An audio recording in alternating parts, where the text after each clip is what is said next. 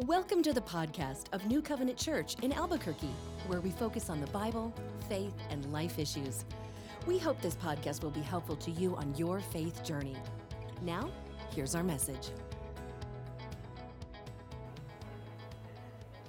Good morning, church fam. Great last song for where we're going to be this morning. I'm going to see a victory for the battle belongs to the Lord. We're going to see a victory this morning uh, in Revelation chapter 19, verses 11 through 21. We're going to see a great victory. Uh, and we're going to see that ultimately that victory and that battle belongs only to the Lord. We're not even going to do anything, as you're going to see in this passage. Uh, while I was studying through Revelation 19, 11 through 21, and taking a look at the second coming of Jesus, the Lord really impressed upon my heart to take a look at some of the differences between his first coming and his second. And I'm just going to share five with you, but my list began to get kind of long in my alone time with the Lord. But here's just some of the things that I noted. The first time that Jesus came, he came to Bethlehem and in a manger. At his second coming, no more manger. He comes as the master, riding on a white horse. The first time that Jesus came, Isaiah 53 says he came as a suffering servant. But at his second coming, he's going to come as the sovereign ruler. We're going to take a look at him as king uh, this morning. The first time Jesus came, he was denied as the king. At the second coming, you're going to see today, he gets declared as king. People are going to shout out that he's the king of kings, that he's the Lord of lords. Fourth thing that I noted was that the first time Jesus came, he got crucified as a criminal. But at his second coming, he's going to be crowned as the king. And then, last one to share with you this morning the first time that Jesus came, Satan was a destructive force. But at his second coming, Satan's a defeated foe.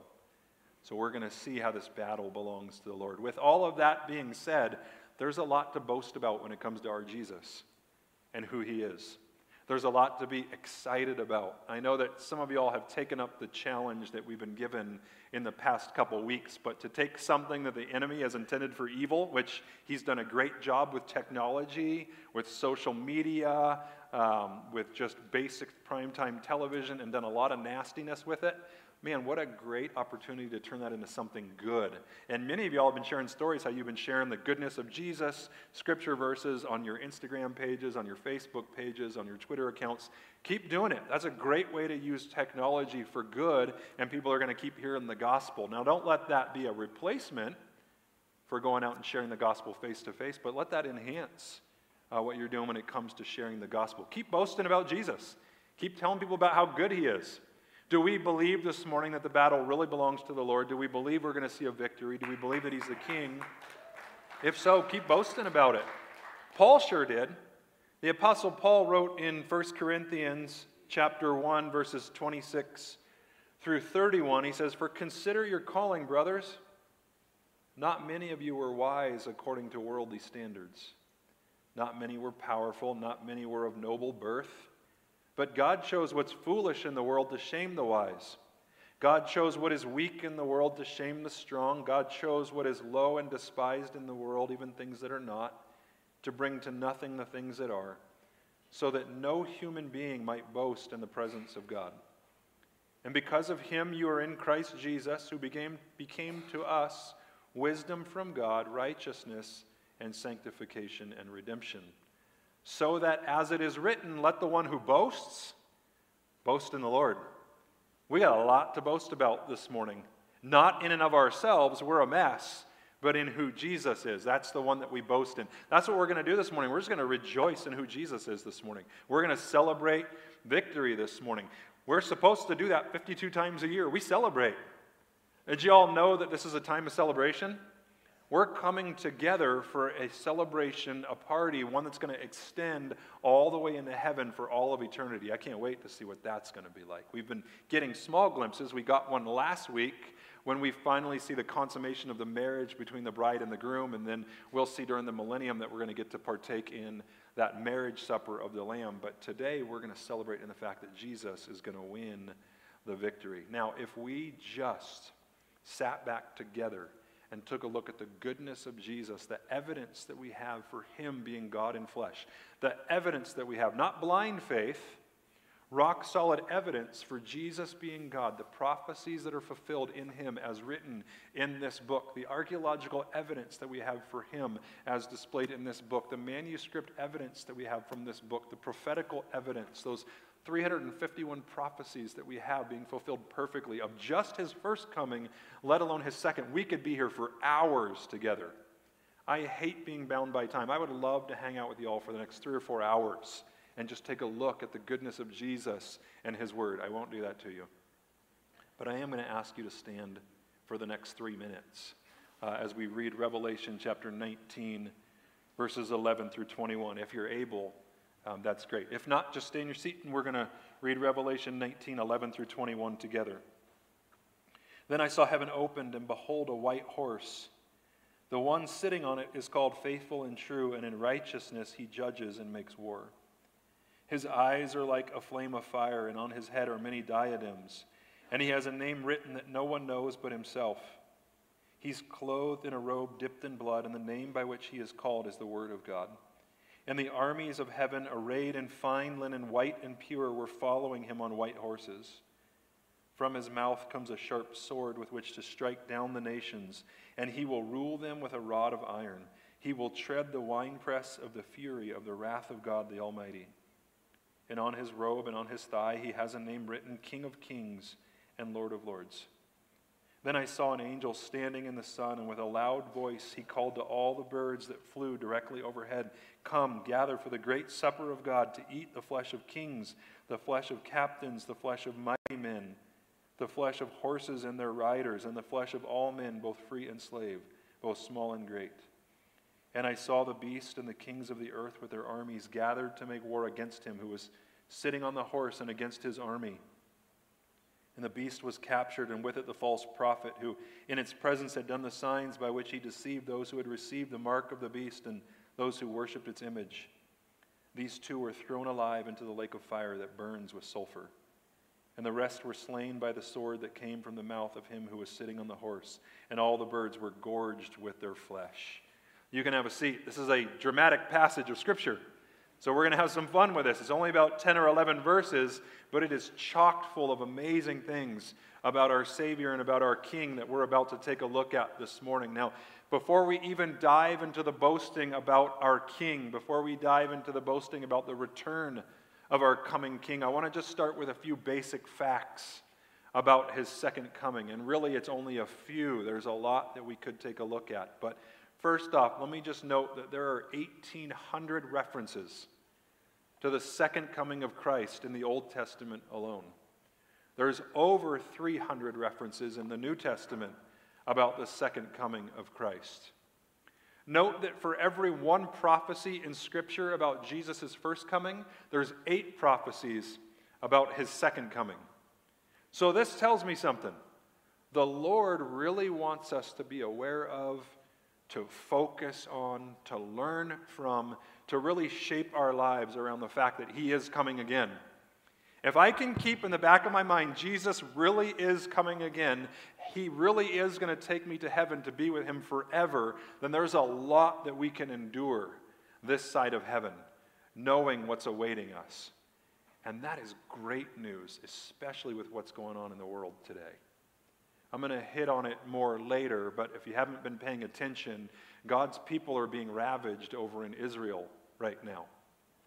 And I firmly believe that it's going to come upon believers, followers of Jesus, here in our own country as well, more and more as the days go by. And the reason I believe that, that that's exactly what God's word said was going to happen. So are we prepared? Well, today's big idea really our big takeaway for the day is perfect timing for what's going on in the world. We can live confidently knowing that Jesus is going to execute righteous judgment because he's perfectly faithful and he's the true king. So that's what we're going to unpack this morning why we can live confidently knowing that Jesus will execute righteous judgment and knowing that he is perfectly faithful and that he really is the true king. So let's begin to break this down. Let's look at some reasons for boasting about our king's return. It starts in verse 11. We're going to break this down in small chunks for the rest of our time together this morning. Verse 11 says, Then I saw heaven opened, and behold, a white horse. The one sitting on it is called faithful and true, and in righteousness he judges and makes war. The first thing we're going to see this morning is that the king's return, Jesus' return, is a glorious reality. John said this wasn't some vision, this wasn't some dream, this wasn't something I made up. This is something that I actually saw while I was exiled on the island of Patmos. He probably got drug away from everything that he knew and everyone that he knew. He's on this island as a prisoner with a bunch of other prisoners, probably the worst of the worst, got exiled to Patmos. And then you get poor John, who's older at this point in his life. He's probably not that far off from death. He's frail. He doesn't have any reason to just make stuff up. So he tells you what Jesus actually reveals to him, what he sees. And what was the glory of the reality that he actually saw? Well, first, I think it's important to note at the very beginning of this, it says, Then I saw heaven opened.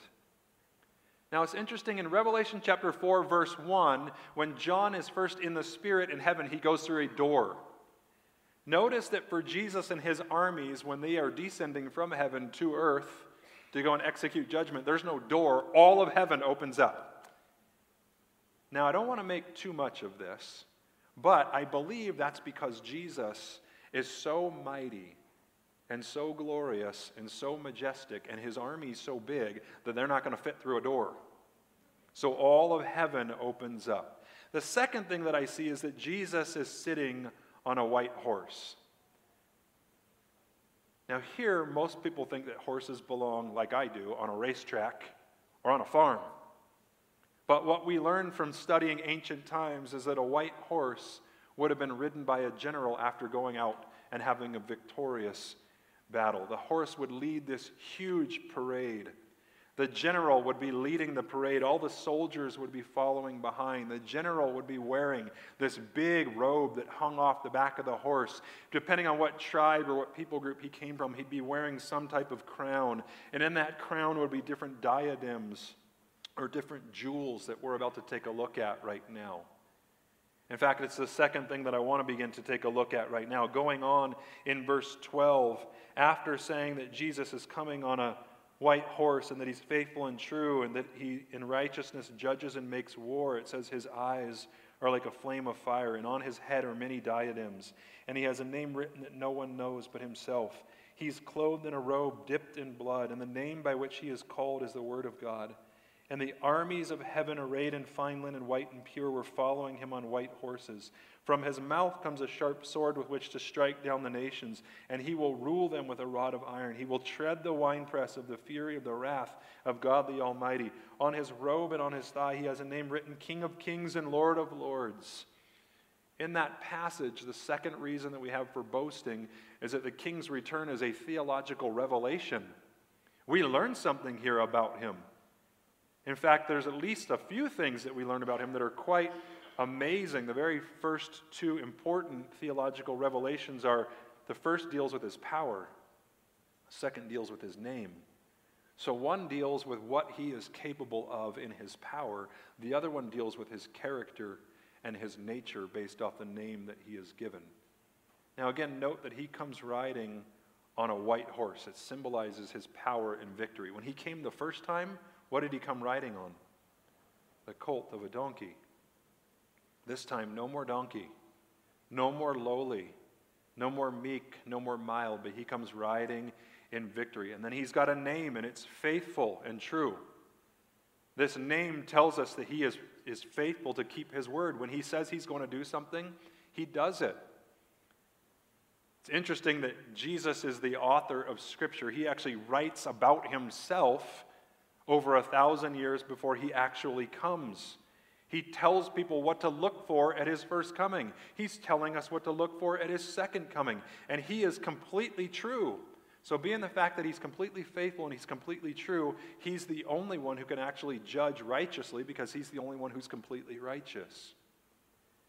Now, in just a moment of practical application, I had to stop and ask myself in imitating Christ, Am I showing the world Jesus by being faithful to my word? Do I keep my word in what I say? Am I truthful in what I say? Or do I at times try to make myself look better than I actually am? Or try to make myself not look as bad as I actually can be? I know many of you are staring at me going, wait a minute, everything in the pastor's home is perfect, right? Just ask my wife. She'll tell you, we are so glad that there are days in our home that, are, that, that things aren't recorded. I will tell you there are times in my personal life where I am glad that my brain doesn't get posted on a screen for all to see. But I do think, wow, what a great deterrent that would be from sin if everybody could see on a screen what I was thinking on a daily basis. How many of you would be a little bit nervous if your thoughts got posted on a screen, or maybe a little embarrassed? I know my hand goes up right away, and then I get reminded, but did you know what? The God of the universe already sees all of them. In fact, verse 12 speaks directly to that. His eyes are like a flame of fire. If I stop there, we get this amazing symbolism telling us who Jesus is or what he is like. What in the world is John talking about when he says his eyes are like a flame of fire? Just in studying this in context, with it talking about him judging in righteousness, it has to mean that he sees through all the lies.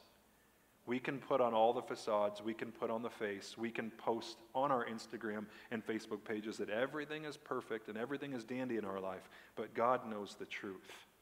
And so, in humility, why not come to Him who already sees it all and just be honest so that we can grow together? Then it says that he has many diadems on his head or on the crown that he's wearing. Remember, it would typically be a jewel or a diadem for every victory won. And this one just says many. How many? I don't know. What I do know is there are at least two for sure. He's already defeated Satan and he's already defeated death. Those two things were won when he died on the cross and then he rose again from the dead. But he has many diadems that he wears on his head. If he can defeat those two enemies, those two huge enemies, can he not defeat the battles that we engage in? The battles that we have with temptation, the battles that we have with doubt, the battles that we have with worry or confusion or sadness. And again, I know as believers, we walk through the church doors and we ask, How are you doing? And what's our answer almost every time? Fine, good, or my favorite, Oh, God is good. No kidding. Now tell me something I don't know. How are you really doing? If we're honest with each other, how many of y'all have struggled with doubt? Anybody have any sadness this week? Any of y'all struggle with the sin of worry? How about confusion? Anybody get angry? Did any of you think things in your head this week that you probably shouldn't have thought about another person? Okay, again, I'm going to remind you like last week if you didn't raise your hand, you're a liar. So we've all got a sin issue that we all need to deal with, right? Okay? Don't you just love how we can be honest with each other around here? I love it. And then it says he has a name written that no one knows but himself. This ultimately speaks to his unparalleled nature. There's no human being on the planet that could ever comprehend the depths and the weight of Jesus' glory. We can try, but can you imagine what it's going to be like when we get to heaven and finally get to experience the depth and the weight of his glory and his majesty? I can't imagine what it's going to be like. I can't wait to get there, but I also I can't imagine this side of heaven. What is I've tried. When I read Revelation, sometimes I like to read it and then just stop, just kind of close my eyes and picture what is that going to be like to be with Jesus? And I don't think my little mind will ever do justice to what it's going to be like to be with Jesus in heaven. Some of y'all have been to some beautiful places. You've traveled around the world. Maybe you've been to a beautiful place in Europe. You've been to Bali. You've been to Hawaii. There's some beautiful beaches in Mexico. Maybe you've been to the Holy Land and you've been to Israel. I don't know where you've been. But I know you guys have seen some beautiful things. Even our sunsets and our sunrises here in New Mexico are just staggering. But here's what's amazing about all of that. How long did it take for God to create all that we see? Six days. He created it all in six days. 2,000 years ago, Jesus said, I'm going to prepare a place for you. And if I'm going to prepare a place for you, I'm going to take you back to where I'm at. If he spoke this universe into existence in six days, and yet, for the past over 2,000 years, he has been preparing a place for us. What's heaven going to be like? Oh my goodness. I can't wait. Verse 13 He's clothed in a robe dipped in blood, And the name by which he is called is the Word of God. Verse 13 really speaks to the absolute power of Jesus. The name that he is given is the Word of God. In the Greek, the word word is the word logos. It means the full expression of one's mind. Jesus is the full expression of God's mind. You want to know what God is like? Look at Jesus. Well, how can I trust that Jesus is actually God? Well, there's this really cool place in Jerusalem that's got an empty tomb that only Jesus has risen from. Now, again, I'm not meaning to pick on people, but I want to establish some facts for a moment. Muhammad, the founder of the, the Islamic religion, of the Muslim religion, has a grave, and we know that the body is there. The founder of the Church of Jesus Christ of Latter day Saints, his name is Joseph Smith, and they know where his tomb is at, and the body is there. Charles Taze Russell, the founder of the Jehovah's Witness religion, died, and we know that there is a body there. Every pope that has ever existed has died and never came back, and we know where their tombs are at. David Adkins is one of our, uh, exec- he's our executive pastor. He and his wife Anna are over in uh, Spain and Italy right now. They sent me a picture of the burial place of Christopher Columbus. It's pretty awesome. That guy did some pretty amazing things, but we know right where his body is at. Well, we know where Jesus' tomb is, but there's no body. And there's a reason. Our God rose from the dead. He is the Word of God. In reading this passage and seeing that Jesus is called the Word of God and thinking back to John chapter 1, verse 1, in the beginning was the Word, and the Word was with God, and the Word was God, it makes me just keenly aware of how desperately I need to be in the Word if I really want to be growing in Christ likeness and becoming like Him. Jesus is both the written Word and the living Word. Again, it's interesting that Jesus had His Word written hundreds of years before He even came on the scene in a body, and here's why. Jesus didn't come into existence 2,000 years ago. Jesus has always existed. He just chose to take upon a body 2,000 years ago. Well, let me go on as we continue to take a look at the majesty of Jesus. It's in verses 14 and 15. And the armies of heaven, arrayed in fine linen, white and pure, were following him on white horses. From his mouth comes a sharp sword with which to strike down the nations, and he will rule them with a rod of iron. He will tread the winepress of the fury of the wrath of God the Almighty. Who are these armies? In the Greek, it's plural. They got it right in the English, it's plural. There's multiple armies that are going to come with Jesus. Who are these armies? Well, according to Revelation 14, verse 8, just a few verses prior, the church is one of them. That's always the description, or only the description of the church, one that is dressed in fine linen, white and pure. According to uh, Revelation chapter 7, verse 13, the tribulation saints are also going to come with Jesus. That's another army. According to Daniel chapter 12, verses 1 and 2, the Old Testament saints are going to come at that point with Jesus in the battle. And then in Matthew chapter 25, verse 31, Jesus himself told us that his angels would come with him. So we've got us, the church age saints, we've got tribulation saints, we've got the Old Testament saints, and then we've got angels. So we've got at least four different armies that are going to come with Jesus. And you know what those armies are going to do when Jesus comes? Nothing. They're just going to watch, which is my constant reminder hey, Dave, Jesus doesn't need your help. Now, that doesn't mean don't go out and serve him. Don't go out and share the gospel. Of course, we're supposed to do those things. Continue to serve him. Continue to share the gospel. Continue to give grace to the un- ungracious. Continue to give love to the unlovely. We're supposed to continue to do those things. But you know what I can't do? I can't change any person's heart that I serve. I can't change any person's mind that I share the gospel with. That's totally up to the Lord, and He doesn't need my help in changing a heart or mind. That is completely up to Him. Revelation 19, verse 16 says, On his robe and on his thigh, he has a name written King of Kings and Lord of Lords. So he's got a name that we don't know, one that we may never learn for all we know. But then there is a name or a few names, multiple names that he has throughout Scripture that we are allowed to know. And one of them is that he is the King of kings and the Lord of lords, which means we have nothing to fear, which means all the stuff that's going on with Israel, we don't have to fear Hamas. With all the things that are going on across the world, with the evils and the atrocities that are being committed against some of our brothers and sisters that are in China, as they're being told that they are not allowed to openly worship the Lord, they're continuing to worship Him there. We have friends that are in Turkey that are being told that it's illegal for them to carry a Bible, and yet they're carrying Bibles and sharing the gospel anyways because they know who their king is. Some of the atrocities that are happening specifically in northern Africa. And I have a buddy who is pastoring there that I have shared with you about over in Uganda that continues to share the gospel because he knows who his king is that he's not ruled by any other emperor or any other president or any other king or queen, but he's ruled by the King of Kings and the Lord of Lords, and he'll keep sharing the gospel until the Lord calls him home, whether that be via the rapture or death. And, gang, let that be our attitude as well. Doesn't matter what's happening around us. Doesn't matter what kind of attacks come upon us, which, by the way, I'm glad you came to church and you didn't get scared because I don't know if you heard or not.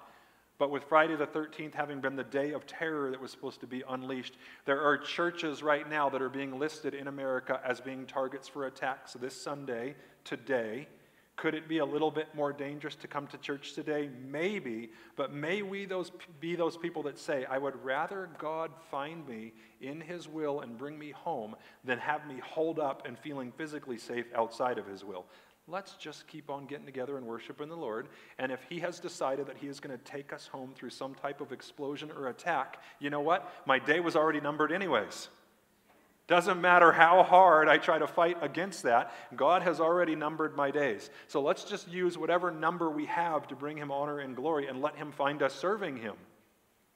Amen? Verses 17 through 21 is the last portion of this passage. By the way, that was really wimpy. But hey, three of you, way to go.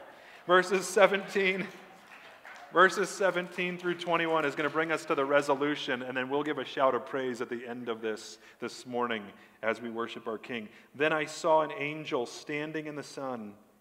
And with a loud voice, he called to all the birds that fly directly overhead Come, gather for the great supper of God. This is about to be the second supper we're about to take a look at. Remember, the first one was one that people were invited to to eat.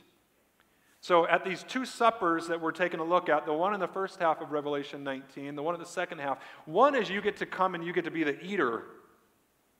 At the second supper, you're the eaten. Guess which one you want to be at?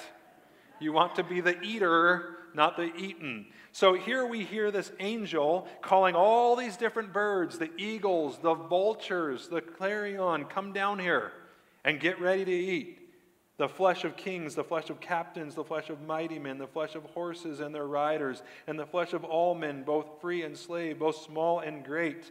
Man, this would make a great movie. And I saw the beast and the kings of the earth with their armies gathered to make war against him who was sitting on the horse and against his army.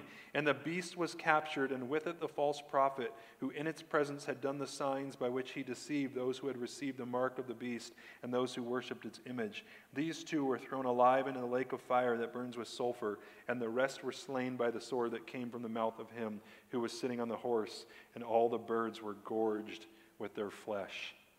The third thing that we see this morning is that the king's return is a victorious resolution. Everything gets resolved when Jesus comes back. Things are not resolved right now. Things are still a mess in our current time and in our current day and age. But one day Jesus is going to come back and he is going to resolve the mess. And we're going to take a look at this passage in two smaller chunks starting with verses 17 and 18, and take a look at how Jesus brings all of this to a resolution. In verses 17 and 18, what did John see now? An angel standing in the sun, and with a loud voice he called to all the birds flying directly overhead, Come gather for the great supper of God, and to eat the flesh of kings, the flesh of captains, the flesh of mighty men, the flesh of horses and their riders, and the flesh of all men, both free and slave, both small and great. Don't forget, at this point, all the armies of the world have gathered together. And then they see Jesus returning, and everyone is about to take aim at Jesus. And you know what I notice in this passage? He's not worried.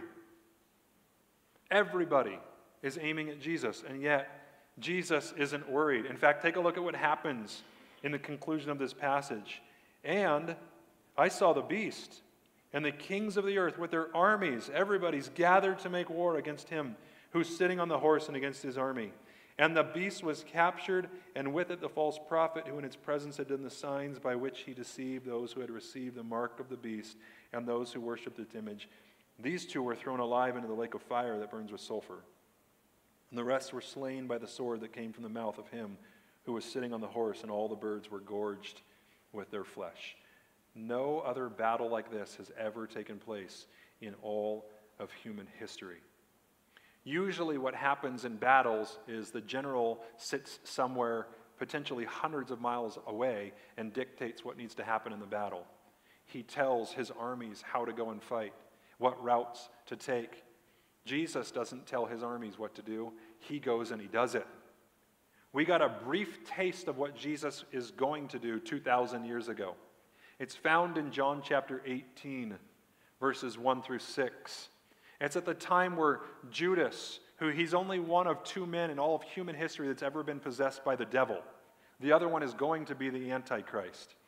So Judas gets possessed by the devil. He leads this group to go meet Jesus in the Garden of Gethsemane, where he has uh, obviously spent ample time with his disciples, training them, teaching them. And this is the passage, John 18, 1 through 6. When Jesus had spoken these words, he went out with his disciples across the brook Kidron, where there was a garden which he had which he and his disciples entered. Now Judas, who betrayed him, also knew the place where Jesus often met there with his disciples. So Judas, having procured a band of soldiers and some officers from the chief priests and the Pharisees, went there with lanterns and torches and weapons. Then Jesus, knowing all that would happen to him, came forward and said to them, Whom do you seek? They answered him, Jesus of Nazareth. Jesus said to them, I am he. Judas, who betrayed him, was standing with them. When Jesus said to them, I am he, they drew back and fell to the ground. There's just a little taste. Jesus still veiled some of his glory and his power. He didn't unleash all of it. But even from just saying those two Greek words, ego eimi, that Hebrew derivative of the word Yahweh, he speaks the name of God. He says clearly, I am God in flesh. And then to prove it, they all fall back. And that's just a small taste of his power. Now, you'd begin to think if you're smart, okay, you just spoke and people just flew back. A dude gets his ear lopped off, you just and put it back on his head, and everything's fully functioning. You'd begin to think that people would begin to realize Jesus is worthy of worship. Jesus is worthy of being crowned king. Instead, they crucify him. That's where we're at as people. So again, we see Judas, the only other man besides the Antichrist, coming to arrest Jesus. And Jesus just simply speaks a word. In Revelation chapter 19, all of the armies of the world, so if you can imagine all the tanks, all the cannons, all the nuclear warfare, everything that every army has ever developed to go to war, all gets pointed at Jesus. And yet he just simply speaks a word and they all get annihilated. And then he casts the Antichrist and the false prophet into the lake of fire. Do you know how many people right now are in the lake of fire? None. There's nobody in the lake of fire. Right now, people are in hell, but we oftentimes confuse hell with the lake of fire. Hell is like the holding place where they are awaiting their ultimate sentence. So, right now, people are still in a place that is awful. It's still a place of torture, but the lake of fire is not inhabited yet. The Antichrist and the false prophet will be the first two. Then there will be what we call the millennium, the thousand year reign of Christ. Satan will rebel one more time. Then he will join them in the lake of fire. Then all of those that haven't trusted Christ will get their resurrection bodies and they will be cast into the lake of fire. That's all starting next week. Are you excited for the millennium? I can't wait. But to conclude today, I want to just tell you that there's a reason why Satan's not happy that our church decided to tackle the book of Revelation. I believe that he's not going to be happy when we begin to dive in January. January 7th, we're going to launch into our study on the book of Daniel. and take a look at what it means to be a believer living in Babylon. We're going to begin a series that I'm going to simply call Unshakable because Daniel was able to have a faith that was unshakable because of who God is. The reason Satan doesn't like us studying any book of Scripture, but especially Revelation, is that it exposes him for who he is. He's not only a liar and a thief and a murderer, he's a defeated foe. He's already lost. And once Jesus joins the battle that we are going to get to see at some point in time after the rapture, is game over. It's already game over. We're just going to get to see it come to fruition. And then we're going to get to enter into eternity with Jesus forever, which is going to entail the perfect place, the perfect relationship, and perfect intimacy. See, it's kind of interesting, but all of the good gifts that God has given us, so whether it be being able to taste good food, enjoy sexual pleasure with your spouse, enjoy a laugh or a hug with your kids, enjoy a refreshing glass of cold water, experience a beautiful sunset or a sunrise, all of those were meant to push us to the goodness of God and into a relationship with Him. But unfortunately, much of mankind has turned that into worship of the wrong things. What a glorious day it's going to be when we get to see all of these things that were meant to push us to worshiping Jesus finally come to fruition. Okay, I've told you this before. I'm going to say it again. Man, I am so glad that we are on a team that can't lose. Even though for many of you, your team today in football will probably lose especially if you're a Charger fan like me or a Bronco fan like a bunch of the rest of you. Sorry, I'm an equal opportunity offender. So, that being said, is it not a blast and a blessing and a privilege to know that we serve a king that can't lose? Aren't you glad we're on a team that can't lose? Now's our chance to worship the Lord. Gang, let me spend a moment and let's just praise the Lord for who He is. Let's spend some time praying together. And then let me just make an announcement to you at the end of one thing that we have going on here this week that I'd love for you all to be a part of. So let me pray for us. Jesus, we come before you and we praise you for being our King. We are so thankful that we serve a King that can't lose. We get to be a part of a team that can't lose. And Lord, we so look forward to seeing all of that come to fruition. In the meantime, may we continue to treasure you, Jesus, above all else. May we continue to get to know you more and more and to make you known everywhere we go. And Lord, it's in that mighty name of Jesus that we all pray together. Amen. Gang, like I said, there's some rough stuff going on in the world today. Um, there's some rough stuff going on with that little nation that we call Israel. And what we see from Genesis chapter 12 is that God's word is extremely clear that as a people, as a nation, as a church, if we choose to curse Israel, God will curse us. But if we choose to honor or if we choose to bless Israel, God says he will bless us. Personally, I'd like to be blessed.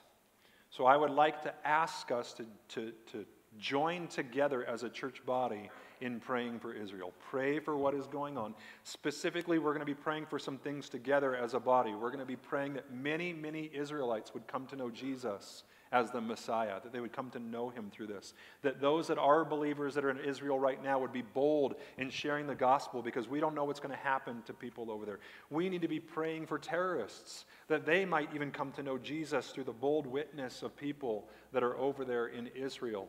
Uh, we need to continue to pray for frontline workers that are over there trying to bring the gospel for their safety so they can keep bringing the gospel. We're going to do that together as a church body. So we already meet on Wednesday nights at 6:30 for something that we call an equip course. We're going through a study called The Church in Babylon.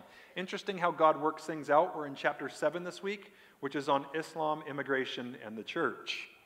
Just so happens that that's the chapter we ended up being on when all of this happened we are going to do our regular study from 6.30 to 7 and then at 7 o'clock you all are invited. In fact you can all come for the study if you want but specifically i'm going to ask you if you can make it on wednesday at 7 p.m the more that we can get here, the better. I'm going to give you a specific list of things that we are going to pray for together when it comes to praying for Israel. We're going to break you off into smaller groups, and in smaller chunks or smaller groups, we're going to gather around the sanctuary and pray for the nation of Israel and all the things that are happening there. We'll also engage in prayer for our own country and then for Jews uh, around the world. um, that are experiencing some hardships. So we'd love to have you join us. In the meantime, between now and Wednesday, and really all the rest of the days of your life, go and give Albuquerque Jesus. Like right now, go, let's go give Albuquerque Jesus. So have a good week, gang. We'll see you Wednesday.